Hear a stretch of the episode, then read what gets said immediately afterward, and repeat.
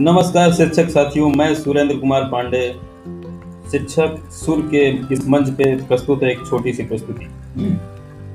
आधी रात, अधूरी बात, अधूरे सपने, अधूरे ख्वाब, जीना अकेले महफिल साथ, बंधन भौतिक टूटे आज, झूठी कस्में, अधूरे नगमे, कहाँ आनंद?